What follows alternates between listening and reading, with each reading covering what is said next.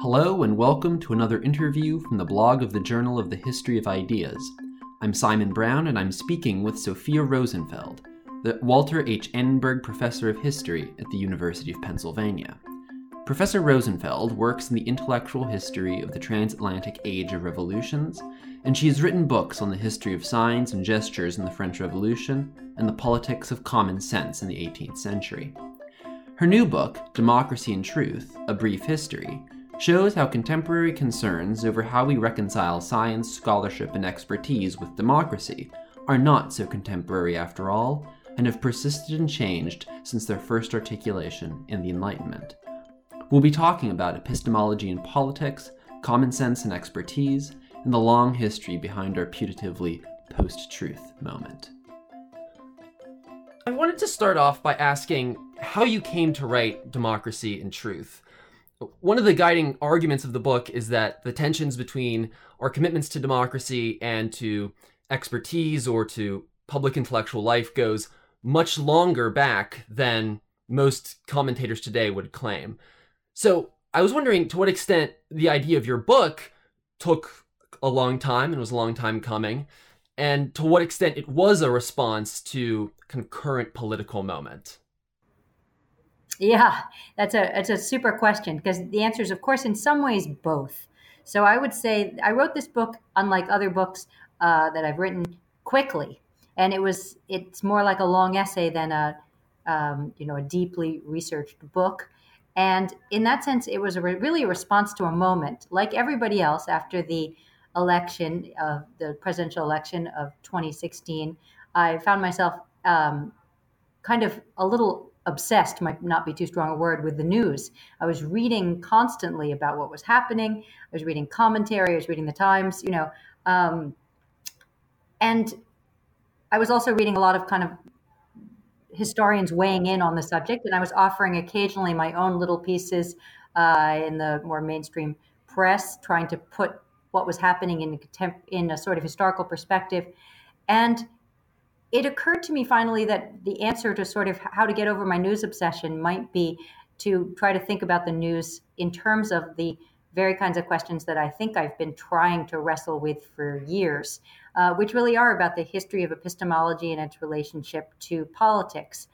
And I hadn't written specifically on the question of truth before, but I'd written about lying and I'd written about common sense and I'd written about uh, language in politics. And all kind in free speech and a lot of related questions. And I thought it might be helpful and also might be good for me to try to bring together my long term historical interests with an analysis of the world around us right now. So I sort of put on hold some things that somehow seemed less urgent after the election and after Brexit and took this up and wrote it in a in a sense in a very short space of time, but it touches on things I've been thinking about for a long time. You, you take that kind of long historical narrative of the present back, and you begin really with the Enlightenment, and you begin the later 18th century. And your account really begins with Kant and his kind of famous distinction between the public and the private roles of scholars in, in, in what is Enlightenment. And as you note, that Kant, when he wrote this, was writing in an absolutist state that had no real commitments to democracy. So, to kind of start off the narrative of your book, how is it that Kant and then kind of some contemporaries like Condorcet, Jefferson, de Staël, how do they capture some of those central tensions that you trace up into the present day? Yeah, it might not be everybody's choice for sure to start the story in the middle of the Enlightenment. And my own bias, of course, as a scholar of the Enlightenment, is probably to think everything starts there. But I do think that there is a, um, a profound way in which any discussion of truth in particular has to start in the middle of the Enlightenment. Maybe not any discussion of democracy, but any discussion of truth in a democracy does, insofar as though Kant was hardly interested in all the tenets of what we would call modern democracy, he was obsessed with the question of how do we know anything? and how are we going to learn anything about the world and how can we be sure about what we know about the world. And that of course is one of the great preoccupations of most 18th century thinkers.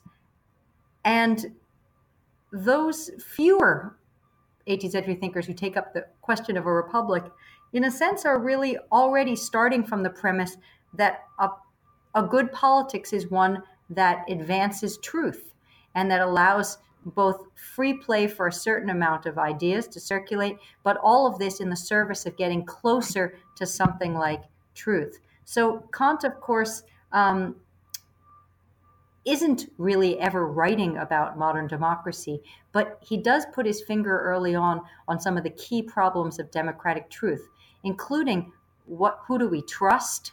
Can we get ideas from books? Can we get ideas from tradition? Can we learn everything for ourselves? Who's equipped to know what? Um, in what capacity are you allowed to question, and in what capacity uh, are you best off following the rules? Many of those questions, which are very contemporary, actually make a brief kind of cameo appearance in Kant's little essay, What is Enlightenment? It does seem like, as you described this period in the book, that you know, one of the ways this question about truth does start to breach questions about democracy or distribution is in d- debates about education and kind of who deserves education, who gets education, who kind of deserves the opportunity to to actually pursue this kind of truth. And particularly talked to, it's a little bit about Jefferson and, and Benjamin Rush in America uh, as a kind of an interesting mm-hmm. example of this. Can you can you kind of talk a little bit about maybe just some of the different ways that people think about how education and the opportunity to pursue truth ought to be distributed in the period? Sure. I mean, there's nothing obvious about the idea that being a part of a democratic or republican state is going to entail a right to education. But it's a question that almost every thinker in an early republic has to wrestle with at some point. And there are really two kinds of questions. There's how much education do you need simply to function as a citizen? Which is generally a question about the provision of something like primary education. And then there's a question about how do you mold educated elites, either people who are going to be political leaders directly or the kind of knowledgeable experts, as they become known in the 19th century, who will be in a position to advise government. And that whether that's as engineers or doctors or um, experts in politics itself, uh, mathematicians, and that's about the provision, therefore, of higher education. And of course, one of the interesting things is that Americans and French people solved that problem quite differently after the Age of Revolutions in terms of trying to think about whose responsibility it is to provide education. To this day, Americans have a different answer in that, for instance, higher education is not uh, a public good in the same way. There are public institutions, but they're public, but it's still, um, you know, one one pays for higher education in a way that Europeans don't, and in fact, in many parts of the world, people don't. Uh, and this it goes back to very old debates that start as early as the 1780s and 90s about whether education is a kind of public or a private good and also about whether we're better off with more educated people or educated people in a sense get too big for their britches and start demanding things and wanting things and having expectations that society can't fulfill. All of those questions are at play um, early on and i would say in some ways every time we have debates even today about education they are in a way proxies for debates about who gets to define what knowledge is and who gets to deploy it to do what and you you bring up exactly what I was going to ask next, and in, rela- oh, in relation to this question, uh, you're saying how, especially in the in the erection of uh, the institutions of higher education in France after the revolution, you see the beginning of a training of a new kind of expert, or uh, the, the, this category of expertise is those educated people who have the higher education to advise government becomes particularly urgent. Uh, I was wondering if you could just talk a bit about how expertise becomes a salient category in the 19th century. It looks like it could be a little bit different from what Kant is talking about regarding public intellectuals. So, what, how, how does expertise differ, and and why is it in the 19th century that expertise becomes the the important category here? Yes, that's a really good point because public intellectuals aren't what we call today specialists. And specialist is another 19th century term. which is to say, as knowledge gets more complex, a smaller number of people are going to know different parts of it. Uh, there'll be a kind of division of labor in the intellectual sphere that matches the division of labor in other enterprises. And out of that grows experts, people with very specialized training to know a particular domain. Neither Kant nor Jefferson could be called really a specialist. Uh, and in that sense, even an expert, maybe Kant a little more in the realm of philosophy, but even so, wrote on so many different things and participated in a kind of public sphere where there was an expectation of a kind of generalist knowledge. Um, but the two great developments, in some ways, within the history of democracy in the 19th century are, on the one hand, the growth of what we would now call democratization, which is more and more people um, participating in the political sphere and even in not just in formal ways, but formal ways, even as voters, which suggests a kind of democratization of knowledge too, combined with a growth of the state and the growth of expertise uh, that leads in a very different direction towards a kind of special core group of people who are assumed and trusted to know more uh, than the general public about specific issues and to come to that knowledge on different foundations, different epistemic foundations, which is to say, um, not through everyday experience, but rather through specialized training, whether that be mathematical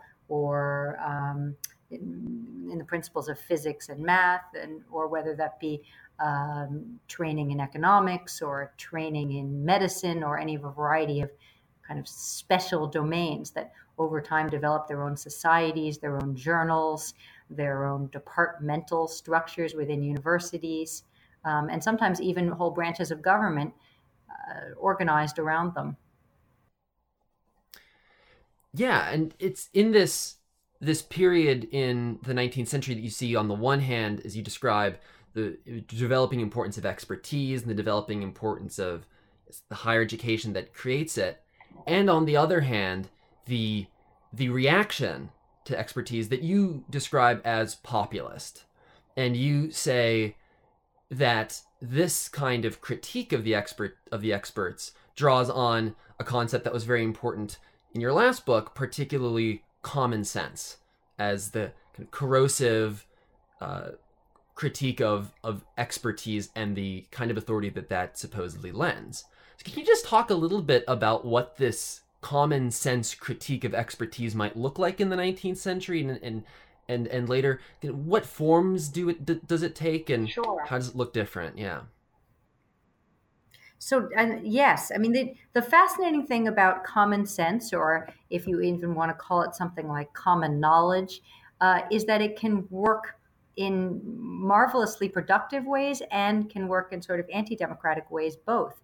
So, at its best, notions of ordinary people knowing things simply because they've led ordinary lives uh, has been a helpful spur to all sorts of popular social movements and has helped bring about, for instance, the um, the possibility of women's participation in politics, the idea that uh, women participate in the economy, in raising of children, in social life, and have an extensive body of not just opinions, but knowledge on which they can draw in order to participate as citizens, and that they don't need some kind of highfalutin training or language just to express themselves. And in fact, they can then request and even demand education, but that they start from somewhere already is vital to various social movements. Um, and the 19th century is full of them, as is the 20th century. And we still see claims made on behalf of people based in productive ways on what they know. The dangerous part of what I would call populism is not the same as popular knowledge. Populism takes common sense in, a, I think, a very particular direction and suggests that in many cases, some kind of common wisdom of the people is the only way of knowing, or at least the only legitimate way and usually starts from a critique that has other forms of knowledge and knowledge providers as having usurped some kind of power um, or capacity that once belonged to ordinary people, and that it's necessary to throw that out in order to uh, return to a world in which common sense is the dominant mode out of which politics operates. Um, you might see hints of that today, for instance, in something like to make this a little more concrete. If you say, ordinary people in my neighborhood, when they want to keep their neighbors out, put up a fence. So I don't need experts to tell me about immigration flows and I don't need numbers about who's coming and from where and when. It's obvious to me, collectively, it's obvious to all people that if you put up a fence around a nation, you keep people out the same way you keep people out of your backyard. Um, that kind of translation that says there's no space for knowing, hearing other voices in that conversation, or um, getting knowledge from other sources turns into what I would call a populist style. Populism not having much content, but being something more like a style, or even I would say a narrative that shapes uh, politics and then is often used to sort of anti democratic practices. So it has both democratic potential and uh, anti democratic potential, I would say, built into it.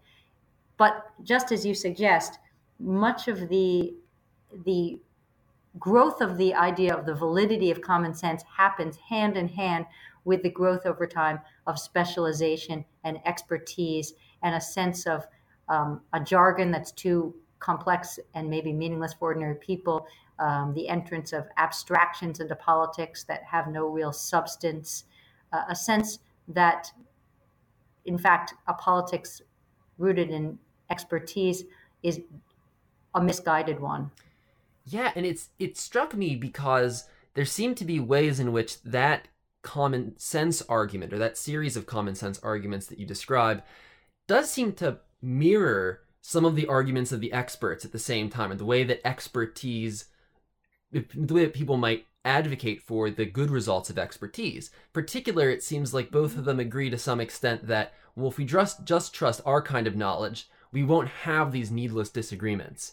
Uh, Vol- this, yes. great Vol- great quote that you give uh, from Voltaire when he said there are no sects in geometry, and it seems like mm-hmm there's a, a, kind of a mirroring where the common sense argument seems similar, which is to say, if we all just listen to common sense, we wouldn't need sects, we wouldn't need to disagree in the way that we do. So it seems I, I don't know if you yes. see that there's a kind of mirroring there.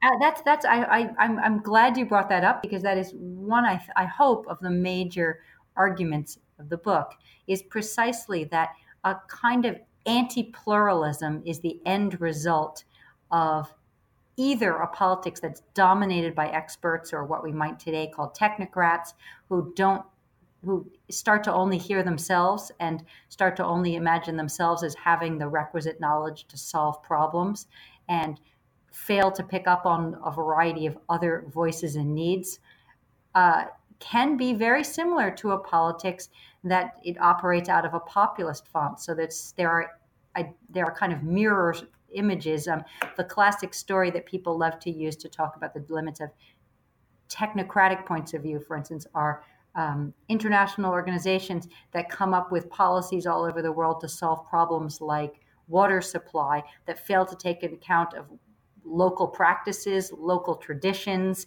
the kind of know-how on the ground about water, and therefore complete end up being just as useless as things like a border wall because they come they have emerged without a proper kind of dialogue between um, people who have technical knowledge and people who have everyday knowledge, um, or even multiple versions of all of the above. So while democratic truth practices are by necessity messy and contentious, the positive in them, if they operate properly, is that they do produce a kind of clash of different voices out of which one hopes that um, something like policies can emerge. It's clear from this interest, both in your current in, in democracy and truth, and from your earlier work on common sense, that you're interested in these deep changes in the way people think about epistemology. And so this leads to some theoretical or methodological questions that you talk a lot about in your essay uh, your essay on lying, which came out in a recent collection called The Worlds of American Intellectual History. And in it, you talk about this his this intellectual history that's focused on epistemology, on questions of knowledge, and in particular, you advocate for what you call an enlightenment inspired history of the human mind considered in concert with a history of politics and social life. So I wonder is this how you think of your own work in this book and in your previous work on common sense and on signs in the French Revolution? Do, do you find that this work fits in that aspiration? And also, can you talk a little bit about how you see that relationship between histories of the way people think and histories of the politics in which they in which they work? Yeah, I mean, so that's a, a, a tough but really interesting question to ponder. I think in retrospect, I see a very great logic in it all. Probably as I was writing these various things, it was much less apparent to me that this was all sort of one thing led to the next. It's it's very easy as humans to kind of give coherent narrative structures to things after the fact, if you know what I mean. So now it all looks like I planned this out, but of course I didn't really. Though I could I can say that certain things have sort of obsessed me from the beginning.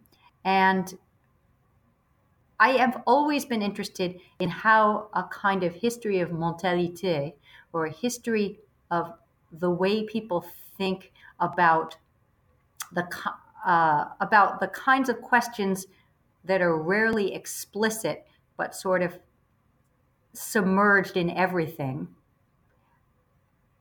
How those ideas shape what we take to be politics in any given moment so, in my earliest work, I was interested in how people thought about language and symbols and signs, and not the kind of thing people are generally very articulate about, but about which people often have very profound thoughts. Uh, and they are, but they're not the fault lines around which politics are generally divided up. And what I've always been curious about since you know learning about the history of mentalité as a think as an undergraduate back in the 1980s, you know, a million years ago, uh, is what happens if you start trying to do that kind of work, but connect it to politics. And what I've found over time is that what started as a kind of set of empirical questions led me more and more to want to think also in normative terms, which I think for a historian is fairly unusual. So, in my first book, the question had little to do directly with contemporary politics, though you could maybe sort of read some things between the lines. But in a very conventional historical way, I was interested in a problem in the past and if it had implications for the present or larger philosophical implications, those were for the reader to determine. Though I was already interested in thinking about the kinds of categories that don't belong to the right or left, but undergird a politics so thoroughly that they're almost embedded in the political world of a, of, of a particular moment and how those develop and change. By the time I was working on the Common Sense project, I think I felt slightly bolder and was more willing to sort of make some connections to the present and try to draw some larger claims. Um, in this, I was inspired as much by the work of Hannah Arendt as anybody else, who I think is probably one of the great thinkers of all time. Not that I always agree with her, but in terms of thinking about how the history of thinking is connected to the history of political life and political thought. And over time, I guess that's gotten more explicit. The most recent book, Democracy and Truth, starts with the present. It really foregrounds the present, but I would call it something of an exercise in philosophical history, which is what I am interested in at the moment, insofar as I'm not trying to offer prescriptions. I'm not writing a history that leads to policy recommendations very directly. Um, more, I think it's a history that can lead to sort of philosophical conclusions that then offer themselves up as the foundations, possibly, for thinking about politics today. So when I say philosophical history, I mean, what can historians contribute to the kind of normative debates that are generally um, undertaken by political theorists and by, um, well, really people in almost every field except history? Because historians tend to shy away from making claims. They're interested generally in the specificity of different moments. But even larger claims about the specificity of, of particular moments are themselves normative claims often. And um, I would like to see if, I, if it is possible, I'm still experimenting in this direction, with a kind of history that maybe operates somewhere in the boundaries between political theory, history, criticism, um, somewhere in that space. I think sometimes political theorists have tried to do this, drawing on historical materials. It's less common for historians to do it, though there are some excellent examples, certainly. Yeah, part of it seems what you could say some of your work is doing is to try to, on the one hand, show the history of some of the concepts that we use in daily life and er, in politics without thinking about their historicity. And so to kind of either expand our possibilities for imagining what they can be or to denaturalize what we expect uh, something like common sense to mean. Is this kind of how you imagine your work? Absolutely. That's that's, that's more eloquently put than I might come up with a description of my own work um, in that capacity. Yes, I mean, I, I, really took up the challenge of writing about common sense precisely because I thought, what's the what concept by definition is supposed to be ahistorical, and can I historicize that? And common sense is precisely supposed to be that which doesn't change with history. Uh, you know, you put your hand in the fire, it burns you. That's a that's common sense, and that's not supposed to vary across the ages. But in fact, all of what constitutes common sense, as we know, is very culturally specific. And even, I hope to show, and hope I ha- have shown, the very idea that there is such a thing as common sense is a historical category to begin with, and giving it some, and the idea that it should be the foundations for, for our politics is a very particular and actually historically peculiar idea uh, that's really quite modern. The idea that common sense has anything to do with politics is has been both highly influential and um, rarely understood to be historical, precisely because it doesn't sound historical. And so I'm very much interested in finding those categories that are so ubiquitous, so familiar to us, and generally seemingly so apolitical that we don't assume they have either a politics or a history. And, uh, and then seeing what happens, as you say, denaturalizing them, taking them out of their sort of familiarity as much as possible. And then hopefully from that, being able to come back to something like a philosophical history. So, to give you another example, I'm working right now on a project on the history of choice making. And I think we widely assume across the right and left divide that choice is a central element of freedom. It's true for consumer culture, it's true for democracy, it's true for human rights ideas. It's prevalent in our culture. We might argue about what should be chosen, but the idea that choice and freedom go together has become quite, um, it, it's not something you find too many people questioning, whether we're talking about school choice, reproductive choice, or anything else. That said, any historian knows that freedom has not always been imagined as a matter of individual choice and that there's a, a long and interesting story about how we came to think of choices so central to the modern conceptions of freedom and across so many different domains from politics to our romantic lives to our consumer selves um, even to our professional lives. So again i hope to be able to tell a story. This time i'm going to do it a little differently but i hope to be able to tell a story in which something that seems like a taken for granted in our culture um, turns out to have a kind of deep history. And from that deep history, I hope it's then possible to weigh in on contemporary debates about questions like Are we overwhelmed with choice today? Has choice been taken so far as an idea that we don't recognize the way it disguises other forms of constraints?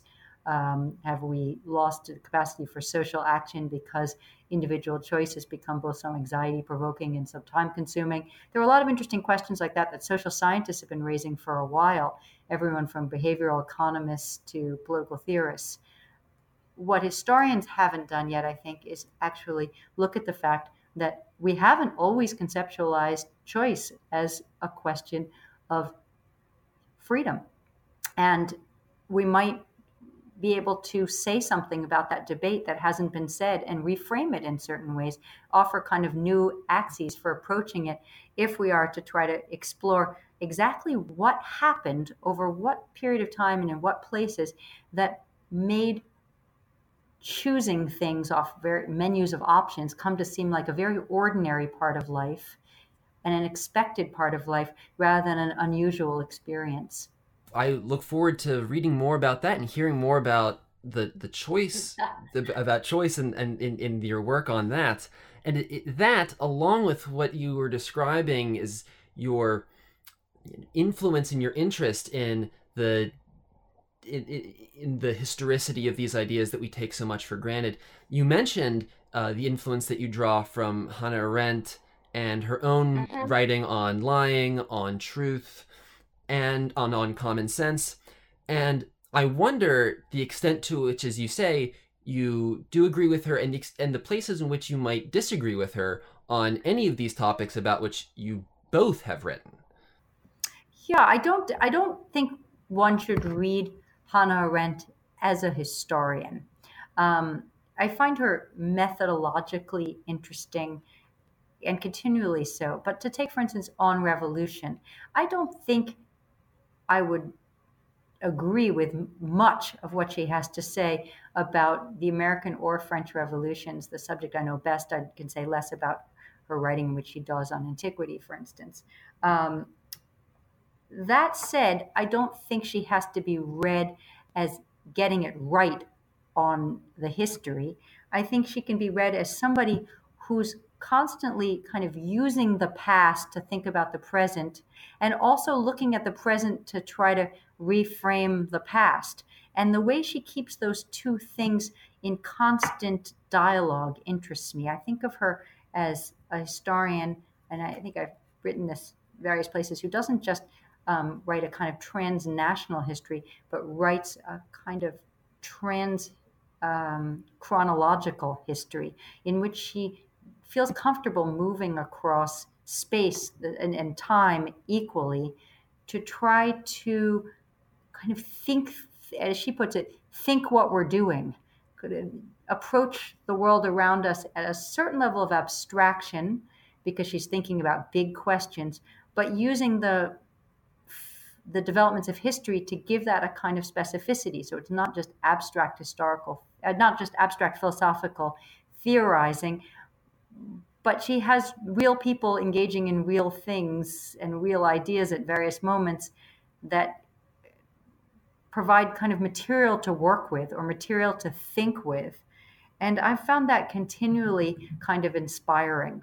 Um, so, for instance, lying and truth is something about which Arendt has had a lot to say over the years, much of it extremely interesting, though I think there are also things that she couldn't have predicted and couldn't have known about her own truth culture that, you know, now seem sort of absent from her work. But choice, for instance, I would say she says very little actually about choice, not one of her central preoccupations. But that doesn't mean one can't bring a slightly Arendtian sensibility to thinking about it, um, precisely because it's at once a category that's absolutely everywhere. It crosses all of history, and yet it means something different and ends up having different his, uh, political valences at different moments. And that really fascinates me. Yeah, and that leads exactly to where, as you yourself said, you begin and end in your most recent book, and that's particularly with the present moment and the perception that many commentators have that we are now living in a post-truth moment. And yes. you're very you're you're critical of this kind of thinking, particularly the way in which it doesn't get it doesn't understand the long history of the problems with which we're dealing. That you do say that we are living in a moment in which there are threats or there are pressures on some of the the basic foundations for the kind of reconciliation of democracy and truth. So, what are those pressures, and why are we living in a, a, somewhat distinct moment now? Right, and I mean, you know, that in this sense, I'm I'm really typical of a historian, right? I, that must be a, a kind of uh, curse of being a historian in a way. Is that on the one hand, you always see the ways in which contemporary issues have backstories. Um, there's a long history of everything from fake news to people wringing their hands about the existence of fake news. Rumors, all of these things are not new to our moment. So, any historian will give you a, a, longer version of what's going on right now. There's been crises about truth in almost every uh, era, they just take slightly different forms. On the other hand, we also know that history doesn't repeat itself and that when there's a crisis in truth right now, it has different contours than earlier ones. And that can be for a variety of reasons. Um, what makes this moment different certainly is in part a product of new technologies.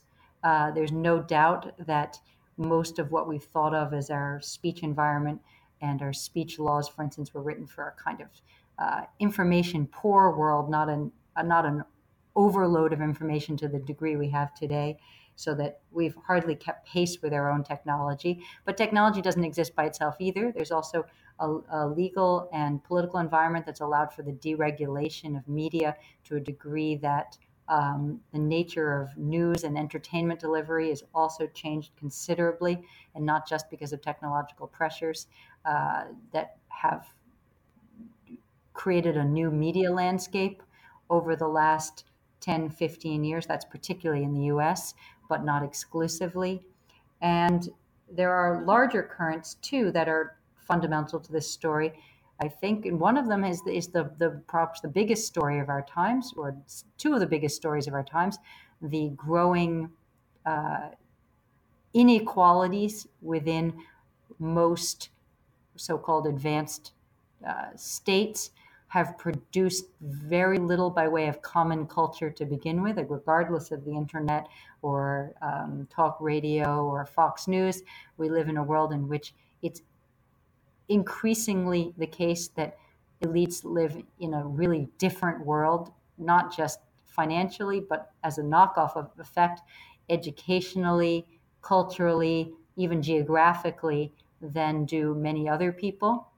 That does not help create a kind of culture of common truths. There's very little that's agreed on as even a baseline starting point for thinking about the world these days.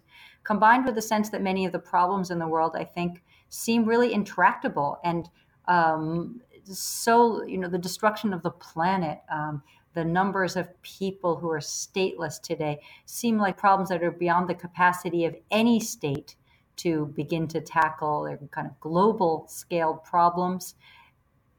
I think that too exacerbates a situation in which any claims to have a handle on any situation seem like either hubris or just a matter of spin. And so there are there are both s- small reasons and really large uh, systemic reasons that it is actually per- harder today, perhaps than in some other moments, to imagine a common enough foundation that we could agree even on some basic truths, or even about how we might find some basic truths, or even whether it's possible to find some basic truths than perhaps in other moments. Which is not to say that every that this is this. I'm a little skeptical about post-truth because it sounds like uh, there was all this truth and then we fell off a cliff and now we're post-truth and we've all sort of agreed that there's no truth left. I would say matter more that we're in a moment of a battle over who gets to define truth that's perpetual, but in another sense flares up in particular ways at particular moments. And this is one of those moments of flare up. And who's going to prevail is really still an open question. One of the interesting aspects of that post truth question, whether we're living in a distinct moment, is, and you mentioned this in the book, is the extent to which people have taken the analysis of that the kind of analysis that you give about the conditions under which truth claims do not seem as binding to everyone and they they have created a narrative that seems quite resonant in many places that it's actually what might they might describe as something like postmodernism which is itself responsible for the the corrosion of truth claims. And it's interesting you you you respond and critique this argument Though I'm curious, kind of why it seems so resonant in the sense that it it suggests a, a very small group of intellectuals and uh, a, a kind of an intellectual movement can have such force that it would actually destabilize truth claims as we know them. It's just interesting to me that that's actually still resonant. And I, if you would indulge in some yeah. speculation, I'd be curious to hear why you think that kind of a anti uh, postmodernism narrative still seems so resonant that you see it in so many places. Yeah, isn't it interesting? I was really struck by that too. How many people used the opportunity to sort of say, no, it's not something that's inherent in American political discourse, or it's not something that the Republican Party has cooked up in the last 20 years. No, what we really have here is a case of postmodernism run amok. Um, and now we are stuck with the consequences. To me, that really doesn't make sense either intellectually or in a really practical way as a an explanation of causation. I mean, your your explanation just now was a very good one, I think, which is to say, it seems so improbable that a left wing left wing discourse that was largely confined to literature departments. It, postmodernism was never central to the social sciences, for instance, like economics in recent decades turned out to have this kind of large cultural impact to the degree that it ended up permeating political culture and particularly the political culture of the right in recent decades and left kind of liberals clinging to um, the ideas of experts in fields like economics and sociology. I mean, it just doesn't, the nothing about that narrative seems to me persuasive. And of course, there are, everyone can find a favorite quote from somebody, you know, Bannon evokes the name of Jacques Derrida, and as if that's sort of a clue to everything that's ever happened. Uh, that seems to me more a case of two things that look a little bit alike in a superficial way, assu- being assumed to have some kind of real connection, and that the only people who really have an interest in forwarding this narrative are people who were interested in the first place in a kind of anti postmodernist discourse. And that might be among some journalists or some scholars. But even that is a minority current. Most people have no idea who Jacques Derrida is. And even if it, the ideas were explained to them, they would have no, they would not seem particularly connected to anything to do with politics today. The, most people, um, right or left, I think, are not convinced that all truths are the same so much as they disagree about where truth might best be located. And that has very little to do with the claims of postmodern theorists. On the contrary, I think you might say quite the opposite that we would be less attentive today to the historicity of truth were it not for people like Foucault, who, whether or not they got the analysis right or not, opened up some really important questions about how different regimes generate ideas of truth. I think that's a very helpful way to think about better ways and worse ways of talking about truth and politics and history um, from the the rich account that you give to the the account that you critique there at the end is a helpful way to see those different kinds of approaches to to to epistemology so. and politics in a in a very concise way. So, uh, just to end, I was curious. I am inclined to ask what next project you're working on. You introduced some of your thinking on uh, the next project on choice. So, I was wondering if there's anything more you'd like to say about that project, or or where your thinking from that came as well. Sure. And I, I mean, it, talk about the ways in which the real world and intellectual life intersect. I was heavily involved in working on a book on the history of choice. It's now already overdue, I'm sure. Um, and I was thinking about choice growing out of an interest in the long history of human rights. And suddenly in 2016 that seemed less urgent it seemed to me more like i was writing a history of liberalism in a moment that was turning away from liberalism rather decisively and so i turned my attention to something that seemed more timely but i do intend to go back to this project on choice and i will soon because the with some time away from it, I've come to see that it doesn't have to be a history of liberalism. Not, not really interested in writing that story. It's really a history much more of modern life and thought. And my idea for how to do this is again to in some ways to take up this problem of philosophical history again in some ways to you know keep going and i might sound like a broken record at this point about this problem about epistemology and politics but i want to try this time to see if i can write an intellectual history that comes out of the study of social practices rather than out of thought. Um, I tried a little bit to do that already in much of my earlier work, but this time I'd really like to see if I can write an intellectual history that takes up things people do, voting, social dancing, shopping, etc., and use those opportunities to generate a history of ideas that doesn't start with Kant, which is where a lot of histories of freedom start, for instance, but start with ordinary activities people do that involve making choices or selections out of kinds of menus of options and start to understand how those practices become so mainstreamed that they become ubiquitous, but also get attached to notions of freedom along the way. So I guess that's the real methodological challenge here.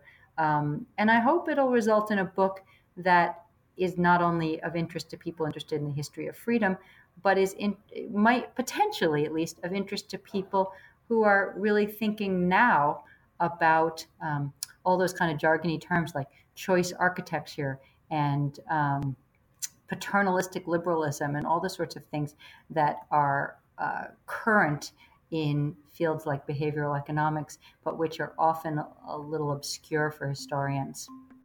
That sounds really interesting, and I look forward to hearing and reading more about it. I look forward to having more of it to read. well, thank you so much for joining us,